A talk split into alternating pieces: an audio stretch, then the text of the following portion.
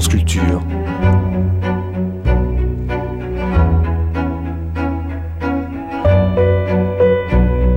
Culture. La nuit, une mémoire radiophonique.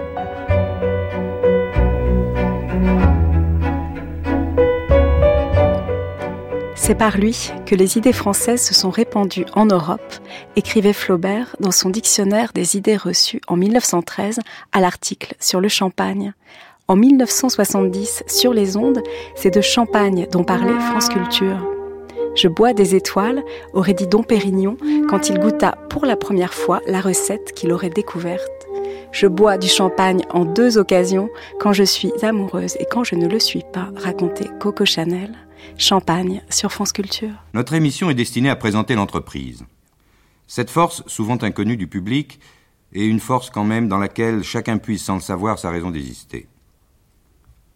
Nos buts sont de porter devant le public les problèmes qui se posent aux entreprises françaises, sans polémique, en toute objectivité. Initier le public, premièrement, à la philosophie de l'économie, deuxièmement, aux divers aspects de la production française à travers ses entreprises. Nous avons choisi de ne pas trop parler nous-mêmes. Les entreprises, de préférence cotées en bourse, vous seront décrites et présentées par leurs animateurs respectifs. Je vous préviens qu'ils sont toujours très enthousiastes et pleins de foi dans l'avenir. Ils vous diront également, et eux-mêmes, qu'ils sont souvent à la disposition et toujours à la disposition du public pour les informer sur leurs capacités. Et nous pourrions dire avec André Siegfried, nos pères craignaient d'être pauvres. Nous, nous avons peur de ne pas être riches. Alors écoutons donc les grandes entreprises qui peuvent peut-être créer notre richesse.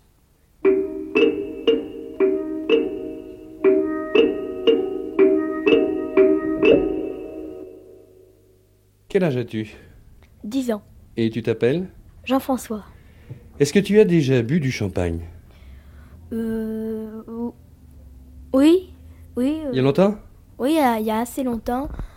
Dans un réveillon, j'en ai bu et ça m'a picoté dans le nez. Mademoiselle, que représente pour vous le champagne Champagne. Oui.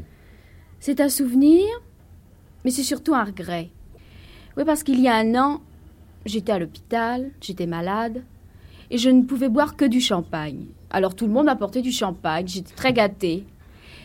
Mais maintenant, je ne bois plus de champagne, puisque maintenant tout va très bien. Alors, plus personne ne m'apporte de champagne. Et voilà, vous l'avez entendu, pour vous, pour vous amateurs, le champagne, c'est un jour de fête dans votre verre. Mais il est certain que pour l'entreprise, le champagne, c'est un problème tout autre. Telle ou telle marque célèbre doit songer au regroupement, c'est-à-dire à allier son nom à un autre nom. Pourquoi? C'est le cas pour Mercier Moët et Chandon, des noms dont on a beaucoup parlé dans les journaux spécialisés ces temps derniers.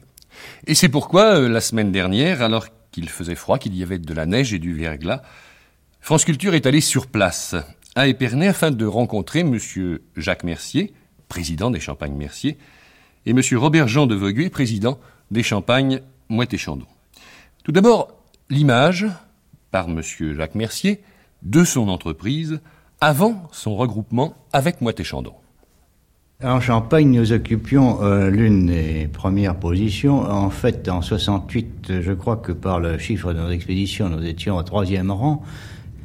Nous nous trouvons donc parmi une des grandes, très grandes maisons de la profession, euh, avec un vignoble qui représente environ euh, 200 hectares, euh, 300 euh, personnes temps complet, et sans compter un apport supplémentaire de main-d'œuvre au moment des vendanges.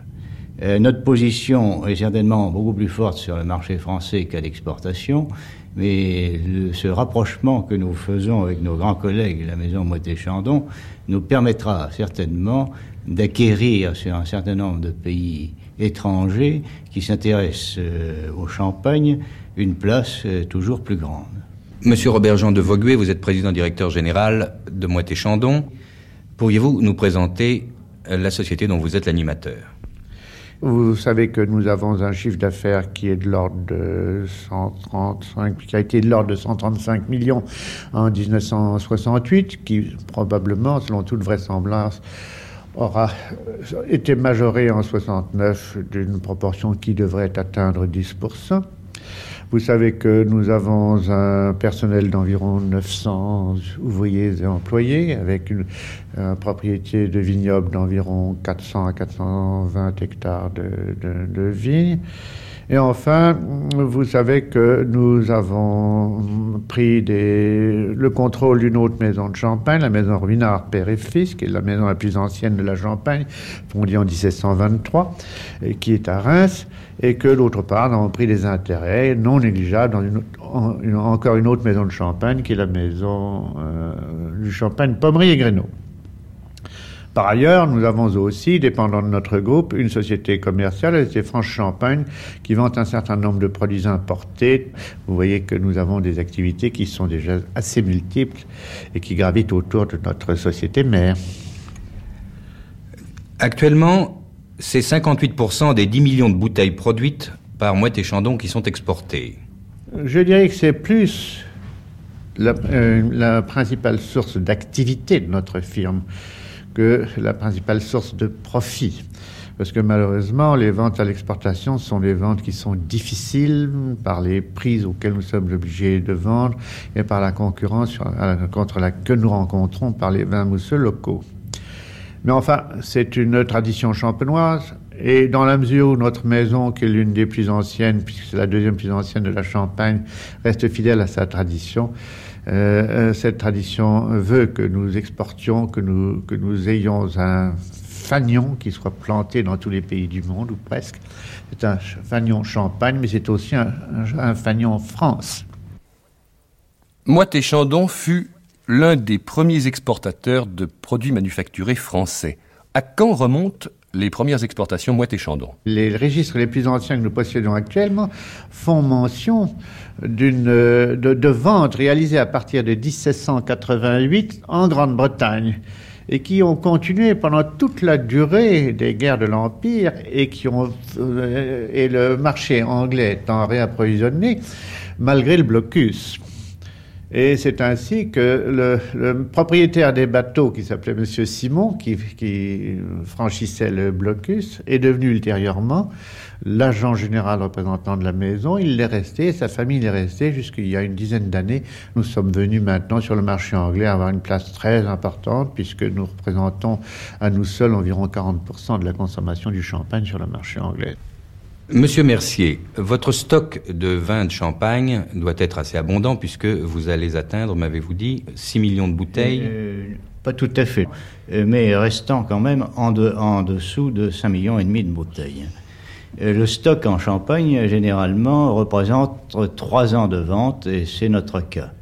Il est certain que si en 1970 nous devions avoir une récolte euh, aussi peu abondante que celle de 1969, nous devrions peut-être ralentir l'expansion que nous avons connue pratiquement sans arrêt depuis une vingtaine d'années. Votre stock, Monsieur de Voguet, donc à Moët-et-Chandon, serait de l'ordre de 30 millions de bouteilles. C'est ça, supérieur. Il est aux environs, de 32, aux environs de 32 millions de bouteilles. Le stock sert surtout à, à équilibrer les rentrées de vendanges plus ou moins importantes, vous comprenez? Mais la récolte est fonction des conditions climatiques. Seulement voilà, une certaine quantité a été prévue, et bouteilles, étiquettes, bouchons sont prêts. Mais le champagne, lui, peut manquer. Maintenant, l'on défend la récolte par toute espèce de moyens antigelés, par exemple, ou bien encore euh, on arrive à une fertilité plus grande du vignoble tout en respectant les conditions essentielles à la qualité du produit, ce qui est pour nous, comme vous le savez, l'exigence numéro un. Vous savez que depuis un certain nombre d'années, les récoltants ont, se sont mis à faire leur propre champagne. Et je dois dire que c'est un mouvement dont je me félicite beaucoup parce que euh, ils ont touché des nouvelles couches de clientèle et que par conséquent, ils agissent un peu en, avant-garde pour nous. Actuellement, cette expansion des ventes des vignerons manipulants se traduit au détriment de notre réapprovisionnement. L'aire délimitée actuellement plantée de l'ordre de 18 à 19 000, peut-être 20 000 hectares. Euh, mais l'aire délimitée totale comprend 39 à 40 000 hectares. Alors toute la question est de savoir, et là il y a forcément une différence d'interprétation entre l'élément paysan, l'élément vigneron et l'élément négociant. Le vigneron a peur de trop augmenter le vignoble, alors il met un frein un petit peu, malgré lui, il met un frein, il appelle ça de l'expansion agricole alors que nous voudrions une expansion industrielle, c'est-à-dire une expansion qui nous permettrait beaucoup plus rapidement d'être approvisionnés, car nous estimons que nous pouvons certainement doubler encore actuellement les ventes de champagne dans le monde entier. Mais les 420 hectares de Mouette et Chandon représentent 20% de leur production. Et pour nos merciers, moins de 10%.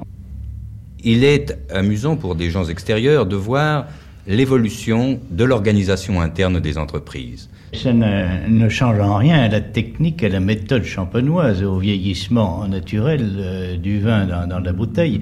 Tous les efforts que nous avons faits sont des efforts sur la euh, de simplification des manutentions, de rationalisation euh, de nos expéditions. Je crois que nous avons essayé de bénéficier au maximum des données modernes d'une science assez nouvelle qui s'appelle l'énologie. Vous savez qu'autrefois, l'énologie était une chose qui n'existait que très peu. C'était, le palais, c'était le dégustateur qui disait ce vin est bon, ce vin, etc. Maintenant, euh, il y a évidemment des, des techniques énologiques. La qualité, maintenant, passe par le volume, en matière de champagne comme en matière de beaucoup d'autres industries. Et sur le plan de la gestion administrative, nous sommes une des premières entreprises françaises ayant fait affaire avec l'IBM et nous avons un atelier IBM depuis avant la guerre. Le scred dans une entreprise, c'est d'essayer de discerner quel est le sens du mouvement de la vie et d'essayer de précéder d'une demi-heure simplement le moment où ce mouvement de la vie se traduit par des faits. Monsieur Jacques Mercier, c'est certainement une des raisons qui vous a poussé à rechercher le regroupement. Certainement, car nous, nous avons trouvé que les idées mises en pratique par nos collègues nous, nous étaient très bénéfiques. Je voudrais dire ceci, un regroupement ne peut concevoir que si les idées générales de la gestion se rencontrent il est très certain que une des choses qui fait que nous sommes, avons été attirés par l'opération qui est en cours, c'est de savoir que nos deux affaires étaient menées dans le même esprit, un peu d'avant-garde. Et un exemple serait par exemple l'intéressement de notre personnel à la productivité. La, maison Mouette ayant été la première en Champagne adopter ce système qui intéresse le personnel au gain de temps, aux économies de matière, nous-mêmes les ayant suivis, et nous avons été, je crois, les deux premières maisons de la, euh, profession à le faire. Nous arrivons par l'expansion de nos affaires à donner des satisfactions et des garanties d'emploi euh, à tous les gens qui travaillent avec nous. Tout ceci a été possible parce que dès l'origine, nous avons reconnu le fait syndical, n'est-ce pas? Nous pensons d'une manière formelle qu'il n'est pas la, ce n'est pas la peine d'essayer d'améliorer les conditions d'existence du personnel d'une entreprise si on ne s'appuie pas sur l'accord syndical. Et je veux dire que les résultats sont excellents. Naturellement, nous avons appliqué la participation aussi récemment. Ça, je crois que nous l'avons appliqué parce que c'est une loi que nous l'avons appliquée. Et ce qu'il y a de curieux aussi, c'est que c'est à la demande du personnel que environ maintenant 50% des entreprises de la profession appliquent ces méthodes de rémunération à l'intéressement. Quel prix attachez-vous à l'information du public, c'est-à-dire d'éventuels actionnaires ou d'éventuels visiteurs? Nous sommes une maison de verre ici, vous le savez. Nous sommes obligés de l'être dans nos méthodes de rémunération de notre personnel. Par conséquent, cette information, euh, nous sommes naturellement très désireux de la donner. Il est certain, par exemple, que nous recevons des quantités importantes de visiteurs, n'est-ce pas? Largement plus de 100 000 visiteurs euh, chaque année. Monsieur Mercier, vous recevez également beaucoup de visiteurs, sans doute. De... Eh bien, nous recevons, je pense, peut-être un peu plus que nos collègues, car nous avons une attraction supplémentaire euh, qui consiste en des petits trains électriques. Nous, avons, nous en avons cinq, chacun pouvant transporter euh, une trentaine de personnes. Et je crois que le public apprécie beaucoup de pouvoir visiter nos 18 km de cave sans effort. Autre rubrique, la publicité. Vous avez en face de vous deux maisons qui ont une publicité exactement inverse. En ce qui nous concerne, nous croyons surtout, nous, euh, utile la publicité indirecte. Nous ne faisons absolument pas de publicité dans les magazines, ou infiniment peu. Mais alors nous nous efforçons de trouver mille moyens par lesquels on parle de nous d'une manière ou d'une autre. Nous venons d'avoir une demi-heure de télévision anglaise, par exemple, n'est-ce pas?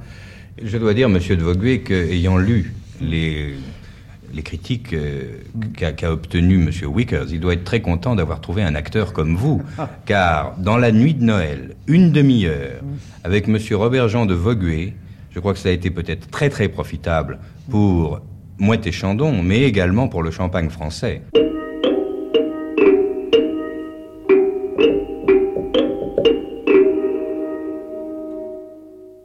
Monsieur Claude Tétinger, vous êtes président de, des Champagnes Tétinger, Rémois, et vous avez à faire face aux problèmes d'expansion de votre profession.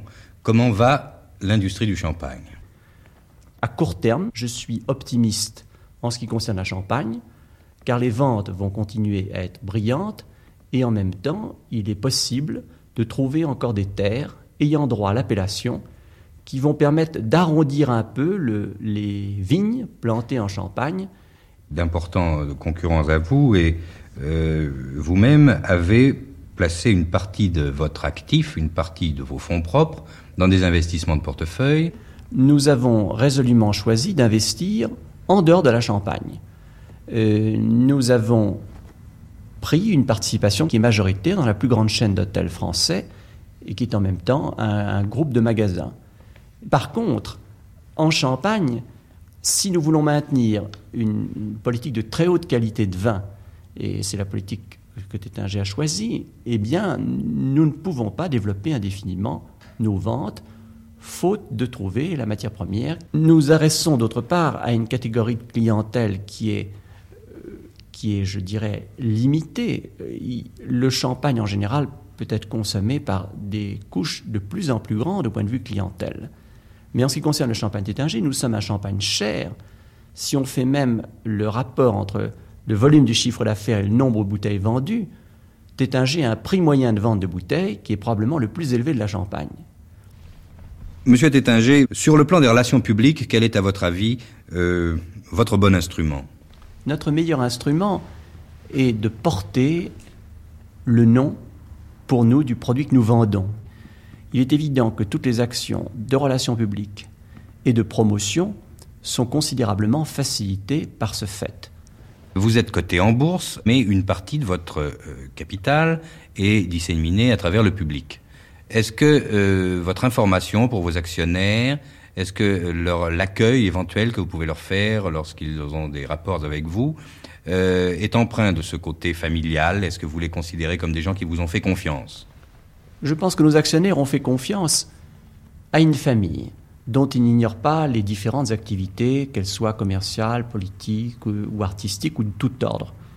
Quand ils lisent la composition du conseil d'administration, ils s'aperçoivent que les quatre frères Tétinger, c'est-à-dire mes trois frères et moi-même, siégeons au conseil avec d'ailleurs nos deux sœurs. C'est dire que le caractère familial de l'affaire est très prononcé et c'est dire que nos actionnaires ont le sentiment d'être traités et d'être considérés par une famille, d'avoir des relations avec une famille, beaucoup plus qu'avec une société de capitaux. C'est d'ailleurs le secret de la réussite de notre maison, et je dirais même sa défense principale contre des grands groupements qui peuvent se constituer en Champagne, qui disposeront certainement de moyens financiers puissants, qui auront à leur disposition également des moyens techniques rassemblés, importants. Notre seule défense vis-à-vis de ces groupes, c'est d'opposer le prestige de notre famille, alors que les groupes, quand ils vont se conglomérer ensemble, s'assembler ensemble, perdront de plus en plus cette possibilité de représentation charnelle. Elle peut exister encore pour quelques années par la suite de la présence de personnalités exceptionnelles dans ces groupes. Mais au fur et à mesure que ces personnalités exceptionnelles seront amenées à quitter la direction de ces groupes et que ces groupes seront uniquement travaillés par des managers, je pense qu'ils pourront prendre une part du marché à d'autres groupes travaillés également par des managers.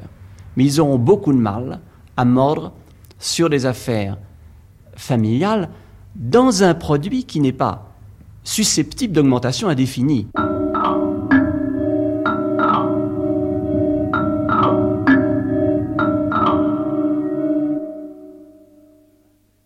De Reims à Épernay, 27 km de Verglas pour rencontrer M. Médard, directeur du comité interprofessionnel des vins de Champagne créé en 1941.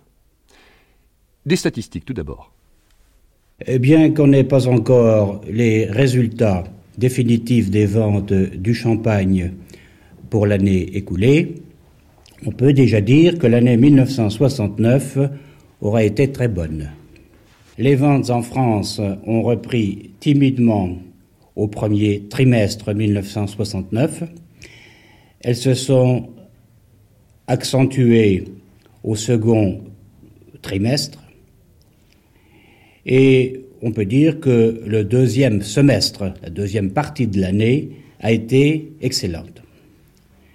Le total des ventes en France se situera, pensons-nous, aux alentours de 68 millions de bouteilles.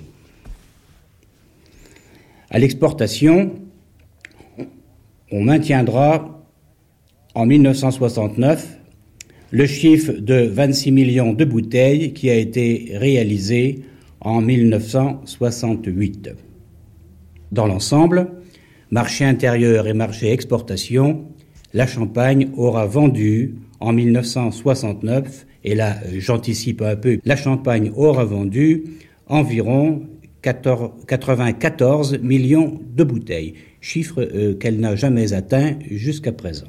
Il aurait fallu, en 1969, une récolte très abondante pour compenser à terme ce volume impressionnant de ventes, nous disons de sorties.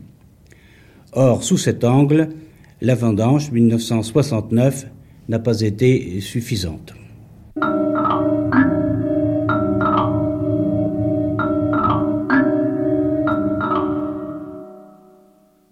Pour conclure cette émission, nous avons réuni, dans un studio de la Maison de la Radio, notre camarade Pierre Dumas-Vorzé, rédacteur en chef du Journal des Finances, et messieurs Jacques Mercier et Robert Jean de Voguet. Monsieur de Voguet, l'un des phénomènes les plus importants cette année pour vous, qui êtes gros exportateur, ça a été la dévaluation. La dévaluation nous a rendu un très grand service par le fait même que jusqu'alors, pour arriver à placer notre production à l'étranger, nous étions obligés de bénéficier, nous étions obligés de reporter une partie de notre profit du marché français sur les marchés étrangers. Or, le marché français a baissé l'année dernière et nous nous trouvions devant, devant, une situation qui devenait extrêmement dangereuse pour les exportations si l'évaluation n'était pas intervenue. L'évaluation qui nous a permis de confirmer nos prix existants en devises étrangères, c'est-à-dire de ne pas les faire bénéficier de la différence de 10 à 12% résultant de cette dévaluation. J'aimerais que vous m'expliquiez, au moins dans les grandes lignes, où vous voulez en venir, quelles sont les raisons qui vous ont poussé.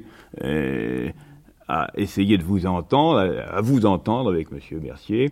Euh, nous avons pensé, et Jacques Mercier vous le confirmera, nous avons pensé qu'il était essentiel, essentiel dirais-je, pour l'avenir de toute la Champagne, que nous coordonnions nos politiques commerciales tant sur le marché français que sur les marchés d'exportation. Il fallait absolument que nous coordonnions nos activités commerciales tout en conservant à chacune de nos marques son cachet personnel. Monsieur Mercier, d'abord, euh, s'il peut me donner quelques indications précises sur les résultats à attendre de l'exercice 69 qui est maintenant terminé. L'exercice 69 est de nature à réconforter tous nos actionnaires et nous donne une grande satisfaction. Et je pense que euh, non seulement euh, ce sera le, pour ma maison, le cas de ma maison, mais également celle de beaucoup de mes collègues. En effet, en 69, nous avons vu une nette reprise du marché français et également euh, le maintien euh, du niveau des exportations.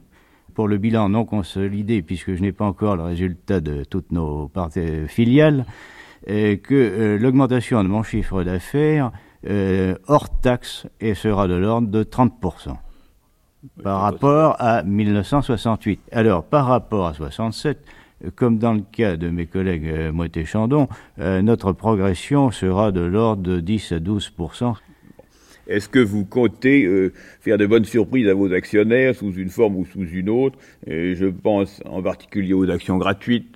À deux reprises, depuis notre introduction en bourse, nous avons été amenés à donner à nos actionnaires euh, à distribuer des actions gratuites. Je ne pense pas que dans un avenir immédiat, nous puissions euh, prendre une mesure de cet ordre. Et également, nous avons devant nous un programme d'investissement euh, très important qui est peut-être, euh, malgré, en dépit des résultats très encourageants et très appréciables que nous avons en 1969, euh, ne nous conduira peut-être pas à augmenter notre dividende 69. Est-ce que ce programme d'investissement peut vous conduire à une augmentation de capital, alors cette fois par rappel de non, je ne pense pas justement euh, que nous puissions, ayons affaire à des capitaux extérieurs, à faire appel à des capitaux extérieurs. Euh, les emprunts que nous pourrions faire, tels euh, l'emprunt GIAC par exemple, nous permettront très certainement de subvenir à nos besoins. Il a été question euh, pendant l'année 1969 de changements assez importants dans votre actionnariat, justement. On a parlé euh, de prise de participation euh, par certaines sociétés, en particulier d'apéritifs. Qu'en est-il advenu et quelle est votre position vis-à-vis de ces partenaires nouveaux, de ces associés nouveaux? Eh bien, nous sommes enchantés de les avoir avec vous, car aussi bien dans un cas comme dans l'autre, j'avais des rapports personnels amicaux avec les dirigeants des sociétés en question. Euh, celle-ci reste actionnaire euh, de ma firme. Euh, ce qu'il arrivera par la suite, je n'en sais absolument rien. Mais ce que je puis dire dans l'état actuel des choses, c'est que ces nouveaux partenaires ne peuvent qu'élargir nos horizons. Je vous remercie. je dirais moi-même pour conclure que les actionnaires des valeurs de champagne, des sociétés de champagne sont des gens heureux. Euh, puisque au fond ces titres ont monté alors que tous les autres baissaient pendant la période 66-67, euh, ce qui est une, remarquable performance. elles ont monté d'ailleurs plus que l'indice des boissons en général et euh, se sont beaucoup mieux défendues donc que l'indice général des valeurs françaises. Par conséquent, on peut parler de valeurs de croissance aussi bien pour les ventes en France que pour les ventes à l'étranger. Ces titres-là sont également intéressants euh, pour l'avenir car les producteurs de champagne ont choisi la voie de la diversification, c'est-à-dire d'ajouter une autre corde à leur arc. dans le cas de Mouette et Chandon, ce sont par exemple les parfums Christian Dior. Euh, tout de même, euh, s'il y a une petite ombre au tableau, on l'a dit, c'est d'abord que le vignoble de Champagne n'est pas extensible à l'infini. Et, puis, il y a une autre petite ombre qu'il faut signaler, c'est que ceux qui ont investi en valeur de champagne n'ont pas, attendu cette émission pour le faire et que les valeurs de champagne ont monté depuis longtemps. Par conséquent, elles sont peut-être déjà un petit peu chères. D'ailleurs, les rendements sont de l'ordre de 1 à 2, euh, quelquefois 3%, ce qui n'est pas énorme. Si elles rentrent l'argent placé à un taux assez faible, euh, c'est toujours le cas pour les meilleures valeurs de la bourse, et euh, la bourse n'exige jamais un très gros rendement des valeurs qu'elle met sur le pavois de, ses vedettes. Les bons conseillers en placement boursier ne s'inquiètent pas de, de, ces taux modérés. Ce qui compte, c'est de savoir que les dividendes augmenteront dans les années qui viennent de façon quasi certaine, et que le fait d'être un peu propriétaire d'une affaire de champagne, c'est le cas de l'actionnaire, assure la valorisation de son capital.